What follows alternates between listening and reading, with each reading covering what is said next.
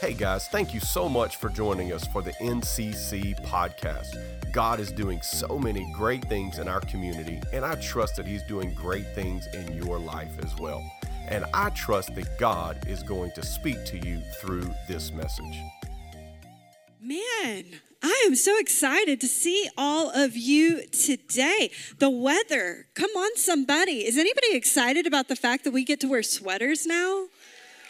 I mean, you know, it's just, it's it, for those of us who put them up, like, do, do, you put your stuff away, like in a, and then you get it down, and then there's just this happy moment? Okay, I have to do my check. How many of you have put up your Christmas tree already? Just wave at me. Just be proud of it. It's fine. They're going to judge us anyway. I had mine up November 3rd. I was two days late because I am a November 1st person. I like it up as soon as I possibly can. Well, it is that season. It's that holiday season, that Thanksgiving and Christmas, and that time that we lean in to our families, but also to our communities. And so we're doing a series right now called Thanks Living thanks living because we don't want to be people who just give thanks one day a year, right? We are people who want to cheer enthusiastically. We are people who want to give generously. We want to do that as a habit all throughout the year. And so, we are looking at Acts 2, starting in verse 42, because the early church had to learn how to be the innkeepers that Jesus had called them to be. They had to learn how to follow Jesus. They had to learn how to do it without Him in the flesh with them. And so, after the day of Pentecost, when the Holy Spirit came, and, and, and the Holy Spirit is the third person of the Trinity, which is the way that we describe God, the Holy Spirit came and he became available for anybody who believes in Jesus. Anybody who decides that they're going to follow Jesus has access to this power that resides in the Holy Spirit. And so, after the day of Pentecost came, then suddenly we start to see this massive shift in culture among the early church. Jesus has been resurrected for weeks now.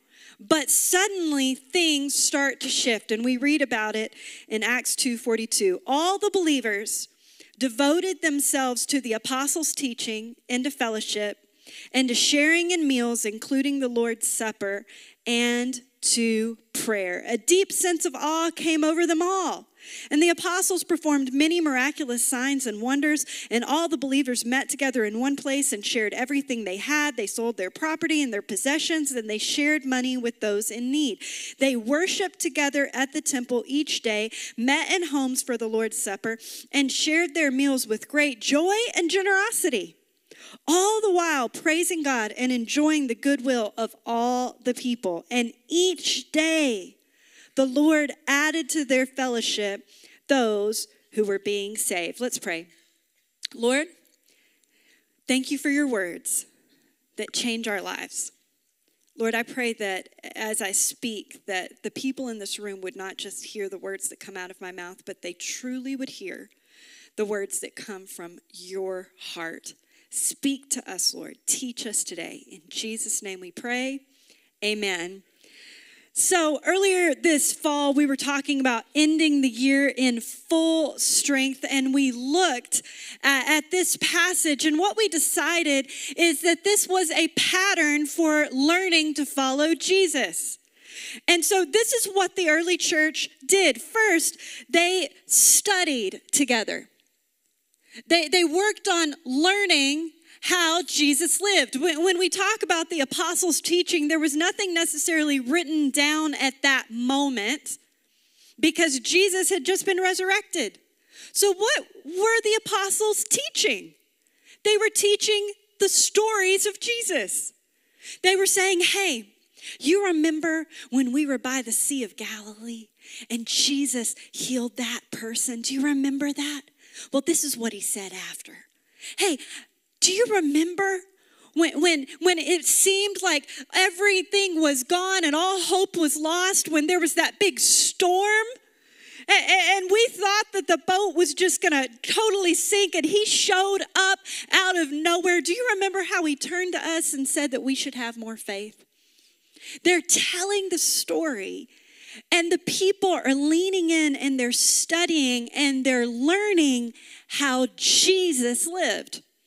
But then they're turning around and they are practicing living that way together through fellowship because we cannot practice Christianity alone. It's not meant to be practiced alone because it is more than a concept or a uh, body of study. Instead, it is something that has to be put into action because when we say, yes, we should love others as Christ loved us, believe me, you're not going to find out what that's like till you try it. Or you should love your enemies. One of the funniest things to me is that people will often act as though loving their family is the outflow of that scripture. You know what Jesus said about that? He said even pagans love their family. Yeah. Loving your enemy? Like, oh, come, come on. Think about that person or that group of people. What's that look like? What's that look like to truly love your enemy? You, you don't figure that out until you put it into practice. And what's crazy is that it is the practice that will transform you. I know it does me. And then inviting others to live that life with them through hospitality. Hospitality, it's just offering the privileges of insidership to the outsider offering the privileges of being an insider to the outsider without them earning it, and then finally submitting all of life to God through prayer. This is the process for the first church. This is the process for the right now church. It has never changed. And when a group of people anywhere in the world decide to live this way, when they study and learn what Jesus lived and what he said, and when they put it into practice, and then they invite others into that life through hospitality, and they submit it all to God in prayer. This is what happens every single time.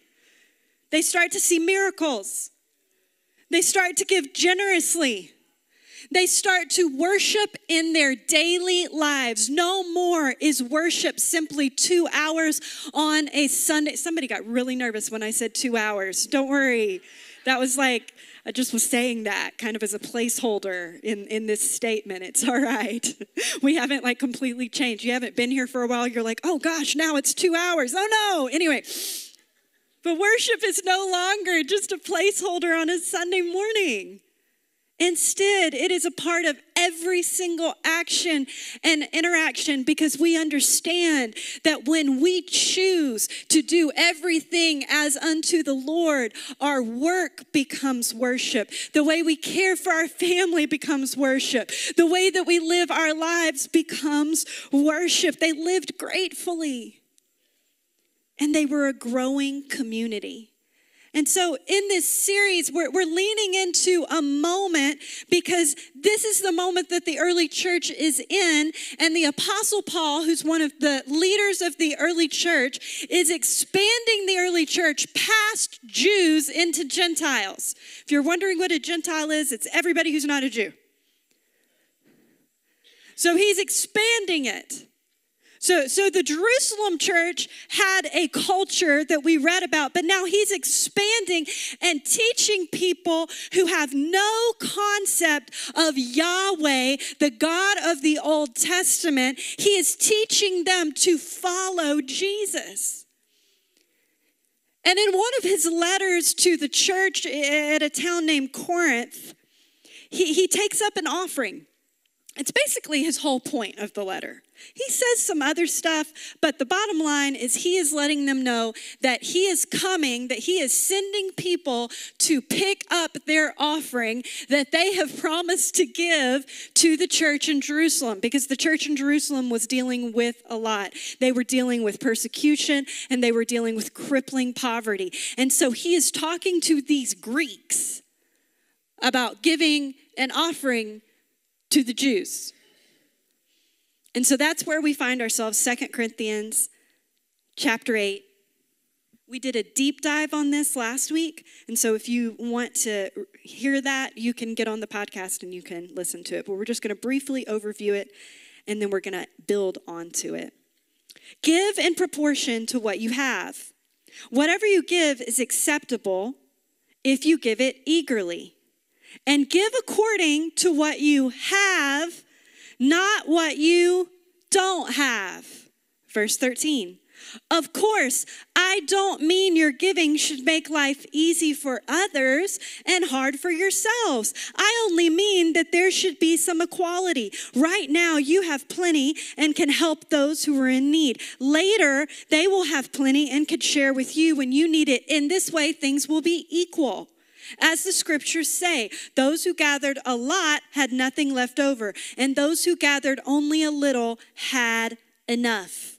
And then we skip a few lines and get to Second Corinthians 9, starting in verse 6. Remember this a farmer who plants only a few seeds will get a small crop, but the one who plants generously will get a generous crop. You must each decide, say, decide in your heart how much to give and don't give reluctantly or in response to pressure. For God loves a person who gives cheerfully, and God will generously provide all you need. Then you'll always have everything you need and plenty left over to share with others. As the scriptures say, they share freely and give generously to the poor. Their good deeds will be remembered forever. For God is the one who provides seed for the farmer and bread to eat. In the same way, He will provide and increase your resources and then produce a great harvest of generosity in you. So, there's lots of ways to, to look at this because the Word of God can be read on many different levels. But when it talks about sowing seeds, we, we can think about it in a lot of ways, but, but one of the ways that's most clear from the plain language is this is when you sow generosity, you will reap generosity. Now, what people hear when I say that is if I put $5 in the offering, I will get 50 back. That is not how this works. It's just not. But when I sow generosity, I become a more generous person. Generosity empowers me to be more generous. And I start to live a bigger life because the Bible says that the world of the generous gets bigger and bigger and the world of the stingy gets smaller and smaller. And here's the truth you're not born generous. Now, some of us have an easier time with it than others. My, my, my second daughter, Julietta, will give you anything, but it's not just because she's generous, it's because not very many things matter to her. She doesn't care about money. She doesn't care about all these things, and she happens to be bookended by two girls who care very much about both of those things. What Julietta cares about is she cares about your time and your attention and you being right next to her. That's what she wants. And when she has to share mama, you get to find out how stingy she truly is. We're not born generous. If you don't believe me, just come sit in my house and watch my two sons. It's like, Papa just bought me this new transformer. Can your brother play with the thing that Papa gave you? No. Can he touch it? No. Why are you crying? He looked at it. What in the world is going on here? We aren't born generous. And yet, generosity is what allows us to have a bigger life. Generosity is what allows us to have better relationships. Some of us are so stingy in our compliments. Some of us are so stingy in our communication. We're stingy in our time. We're stingy in, in all our approval. We feel like everybody has to just like, you know, meet a certain standard, and it's not them, it's us. Because we haven't sowed those seeds of generosity. We haven't learned how to be generous. We haven't reaped that harvest of generosity in our lives. And it's so crucial that we understand that our giving is connected to becoming a disciple. You can't separate it. You can't build a wall around your bank account and say, Jesus, you can have it all, but that. It just doesn't work that way. You can't be generous in one area of your life and then hold on too tightly in another area. Eventually, it will cause conflict within your soul. And so when we look at these passages, there's so much we can get out of them. I mean, we learn a lot from this. We learn how we shouldn't give. We shouldn't give reluctantly or in response to pressure. Hey, I don't know what your experience with giving in the past has been. Nobody's going to pressure you today or any other day. You know why? Because you have all the power. You give what you want to give. I give what I want to give. It works. But we're going to learn about principles of generosity and giving from the Word of God. But we shouldn't be giving in response to pressure, like, I don't want to, but I have to. I mean, I guess, you know? That's not the way that we're supposed to give. We also shouldn't give begrudgingly or indecisively where we're like, oh, yeah, I'm excited because I'm super emotional right in this moment. And so I'm going to give. But then five minutes later, it's like, nah, I don't know. I don't know if I'm really into giving. I don't know if how it is. Right? Do you feel me? That was called an emotion sound. Some of you connected with it. But anyway, how should we give? We should give decisively. We should just decide in our heart and then follow through. Just decide in our heart and then follow through. We should give according to what we've been given. This is one of the most countercultural moments in this entire offering speech because remember, he is not teaching them the concept of giving because giving is a concept even in pagan societies. He is teaching them the Christian way to give.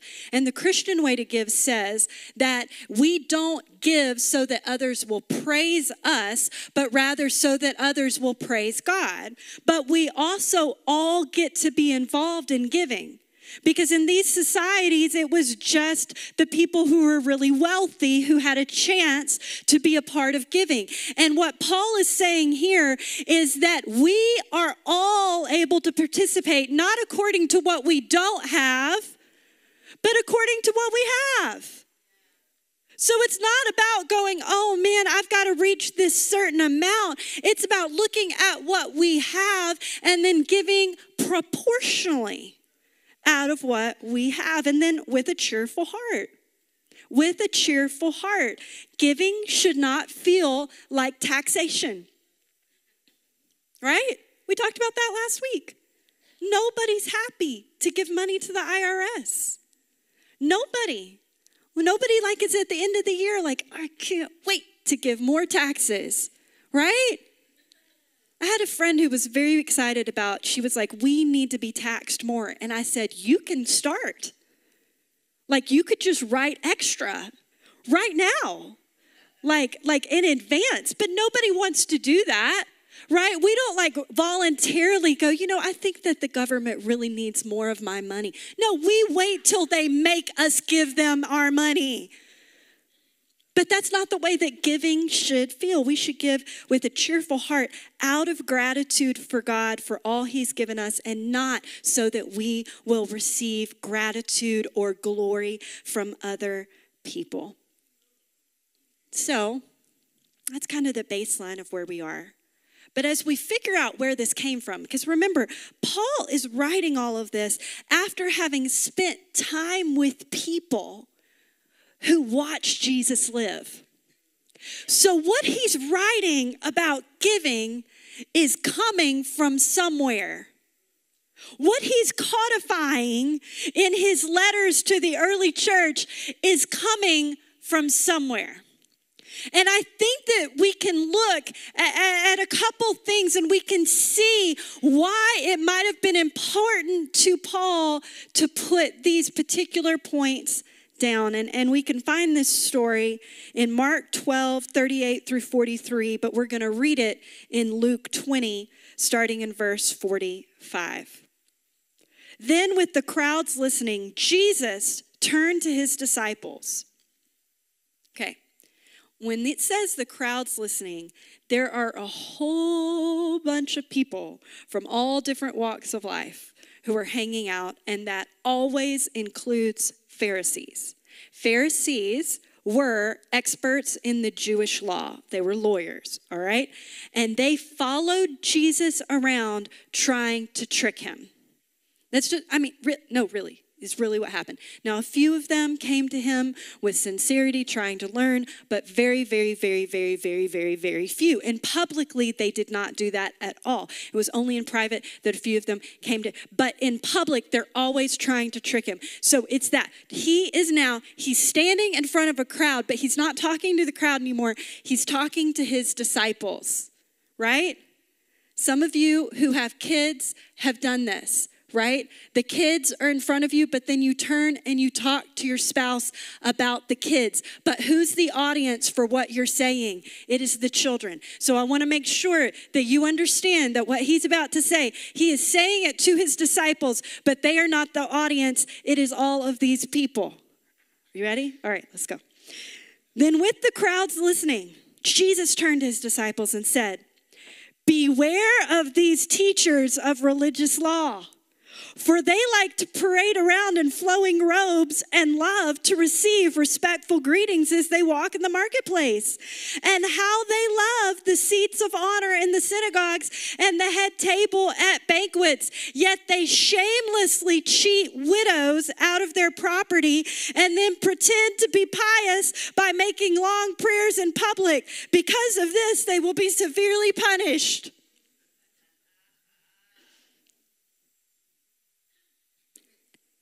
And this is where we sometimes miss it when we're reading the Bible because we stop right there.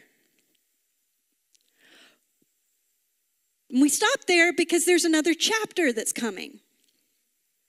And we think that that's how it was written with chapters dividing and we're used to modern books where when you go to the next chapter you don't have to keep the end of the chapter before in mind.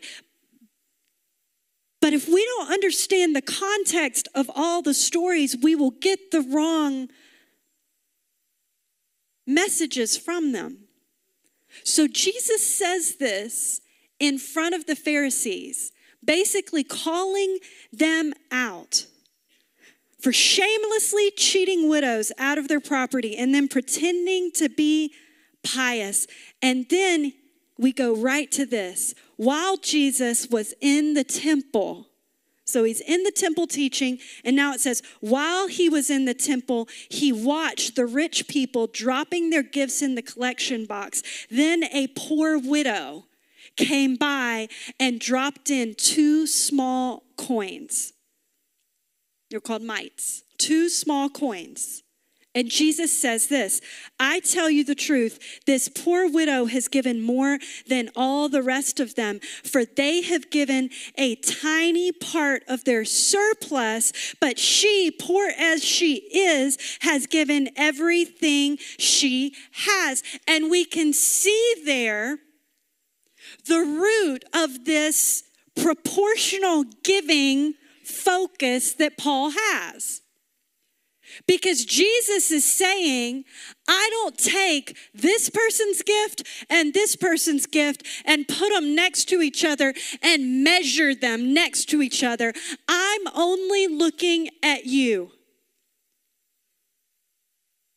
I'm not putting Destiny and Clarissa next to each other and saying, okay, well, Clarissa gave this much, Destiny gave this much, who's the winner? That's not how it works at all. I'm looking to see are you just giving me kind of like a little bit out of your surplus? Or are you putting me first? But here's, here's where we can make the mistake. We can think that Jesus is saying, go emulate the widow. Hear me, stay with me. We can think that what Jesus is saying is, you should be like her. Everybody should be like the widow. That's exactly who you should be. But he doesn't say that. In fact, there's two major clues that would tell us that that wasn't the primary message of this passage. The first one is this is he only explains that she gave more because it's judged in proportion to what she had. He makes an observation. He does not say, Go and do likewise as he does so many times in the New Testament. He doesn't say, be like that, as he does so many times in the New Testament. He doesn't say, that's the only offering I'll accept, as he does so many times in the New Testament. There is no explicit command or even um, affirmation of her gift. Instead, it comes right after he has said, that the religious people are cheating women, cheating widows out of their property. It's a much more realistic interpretation to say that this is an example of what he was yelling about only a couple lines earlier.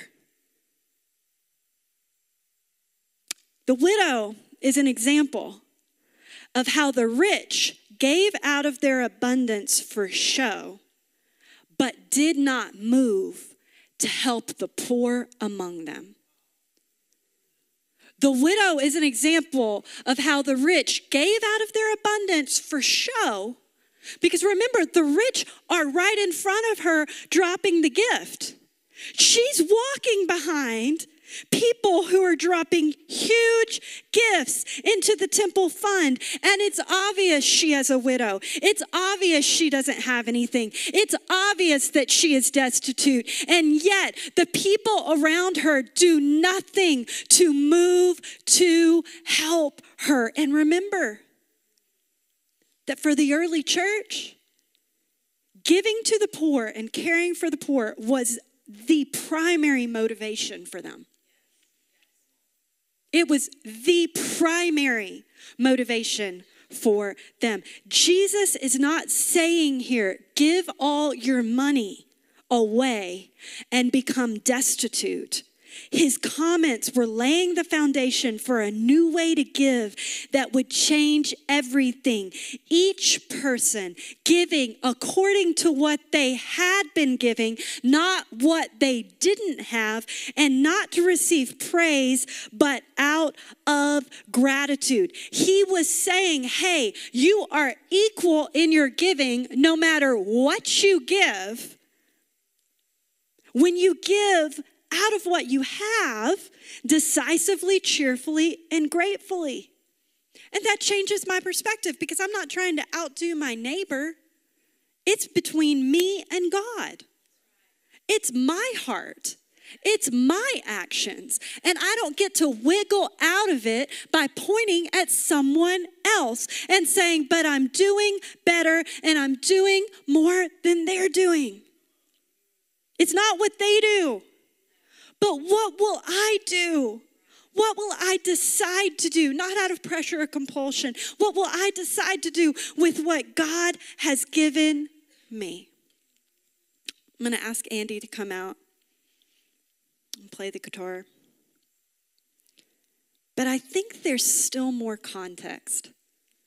Because I think there's just still more that we we need to get out of this story. And so so I told you this story is written in Mark too, it's not just written in Luke. And earlier in the chapter in Mark, there's this there's this other story that I think feeds into this. I'm going to read it to you later.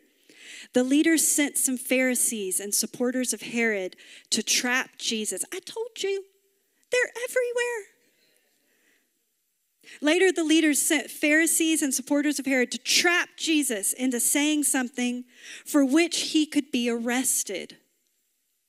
Teacher, they said, we know how honest you are you are impartial and don't play favorites. You teach the way of God truthfully. Now tell us is it right to pay taxes to Caesar or not? Should we pay them or shouldn't we? And Jesus saw through their hypocrisy and he said, Why are you trying to trap me? Show me a Roman coin, and I'll tell you. When they handed it to him, he asked, Whose picture and title are stamped on it? Caesar's, they replied. Well, then, Jesus said, Give to Caesar what belongs to Caesar, and give to God what belongs to God. And his reply completely amazed them. See, they were trying to trap Jesus because paying taxes for the Jews was a sign of their oppression. The, the Romans had no problem taking you or your spouse or your kids as slaves if you didn't pay your taxes. They were brutal. They were brutal.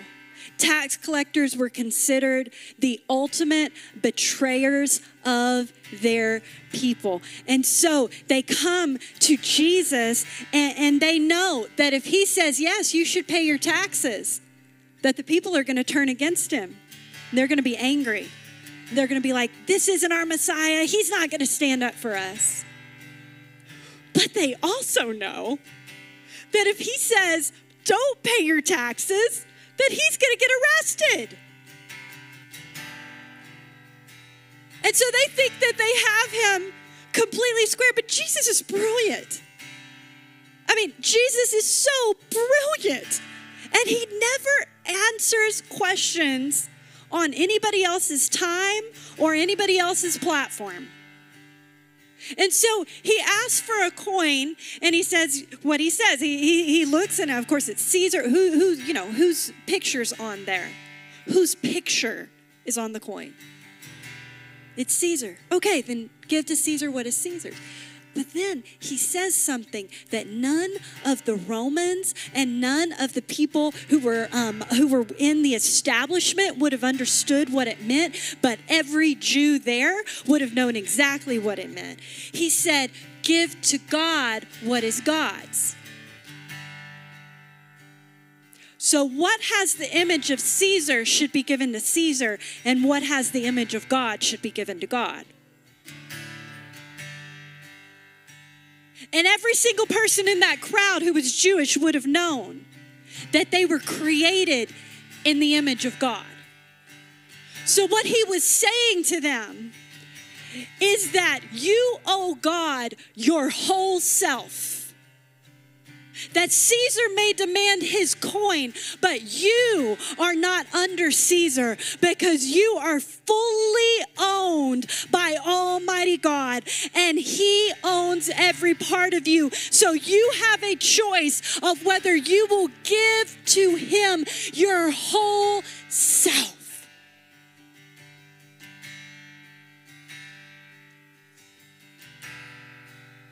He's saying, you're part of a different system. And while they can try to oppress you, you're still free because you're His. Because you're His. You can take back the story. I wonder if that little widow was in that crowd.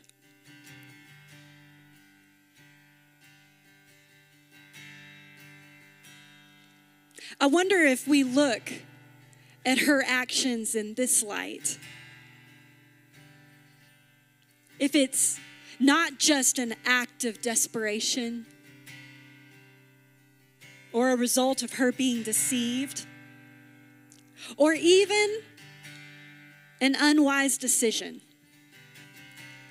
Maybe it's an act of defiance.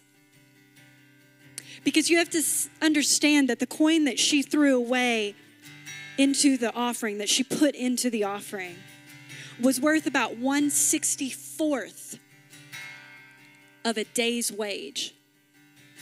It wasn't close to enough for her to live on. It wasn't close to enough for her to even be able to survive on. It wasn't even close to enough. And so here she is, and she doesn't have enough. And yet she knows that she's able to give her whole self to God. And I just wonder if it wasn't a moment of defiance on her part, throwing herself on the mercy of God because there was no mercy to be had at that point outside of God. Over and over, Jesus gave people the power to change their story. The widow should be honored for her gift. But we should be part of ensuring that the widow, that the poor around us have more than enough so that they too can participate in giving so that others will give glory to God. As a community, we're, we're focused on school poverty, and we're sp- focused on school poverty because it's the great equalizer.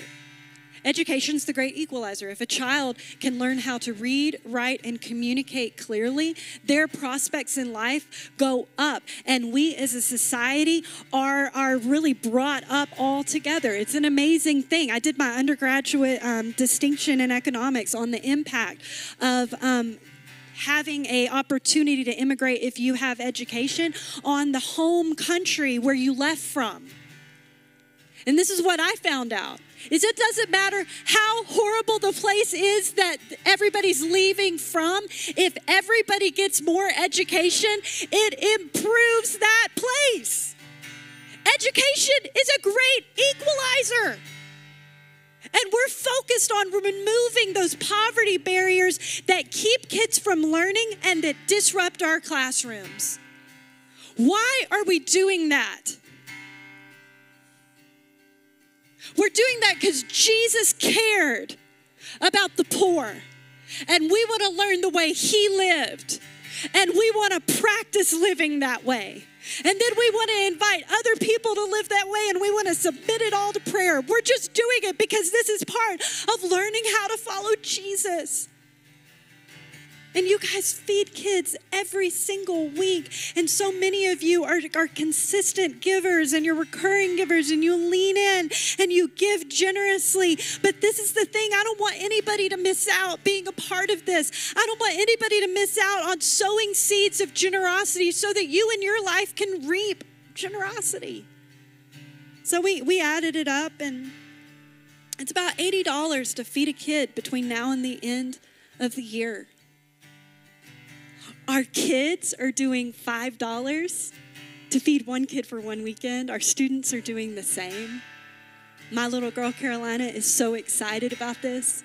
She was selling cookies last night at, at, the women's event at SC Church because she wanted to be able to have something that she could give so that she could feed some kids. Our kids are on board, our students are on board. It's exciting. Why is it exciting? Because we each give according to what we have, not what we don't have.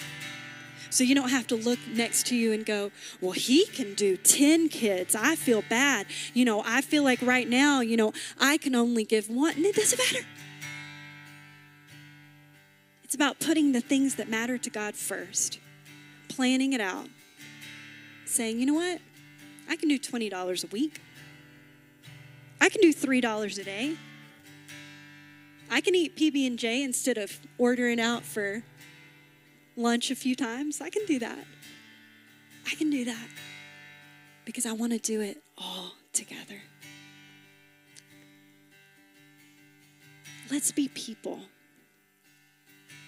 who are generous in our giving, but we do it Jesus' way. We give according to what we have not what we don't have. We give decisively, not indecisively and not begrudgingly. We give cheerfully, so excited that we get to be a part of making God's name great in the earth. But first and foremost, let's be people who give our whole self. Who give our whole self. I'm not talking about your whole bank account. I'm talking about your whole self. Your whole self. Because when you give God your whole self, then it's a lot easier to be able to implement the habits, the practices that Jesus did. Thank you for listening. To hear more messages like this one, make sure to subscribe and share our podcast. For more content from NCC and how to get connected, visit ncc.team.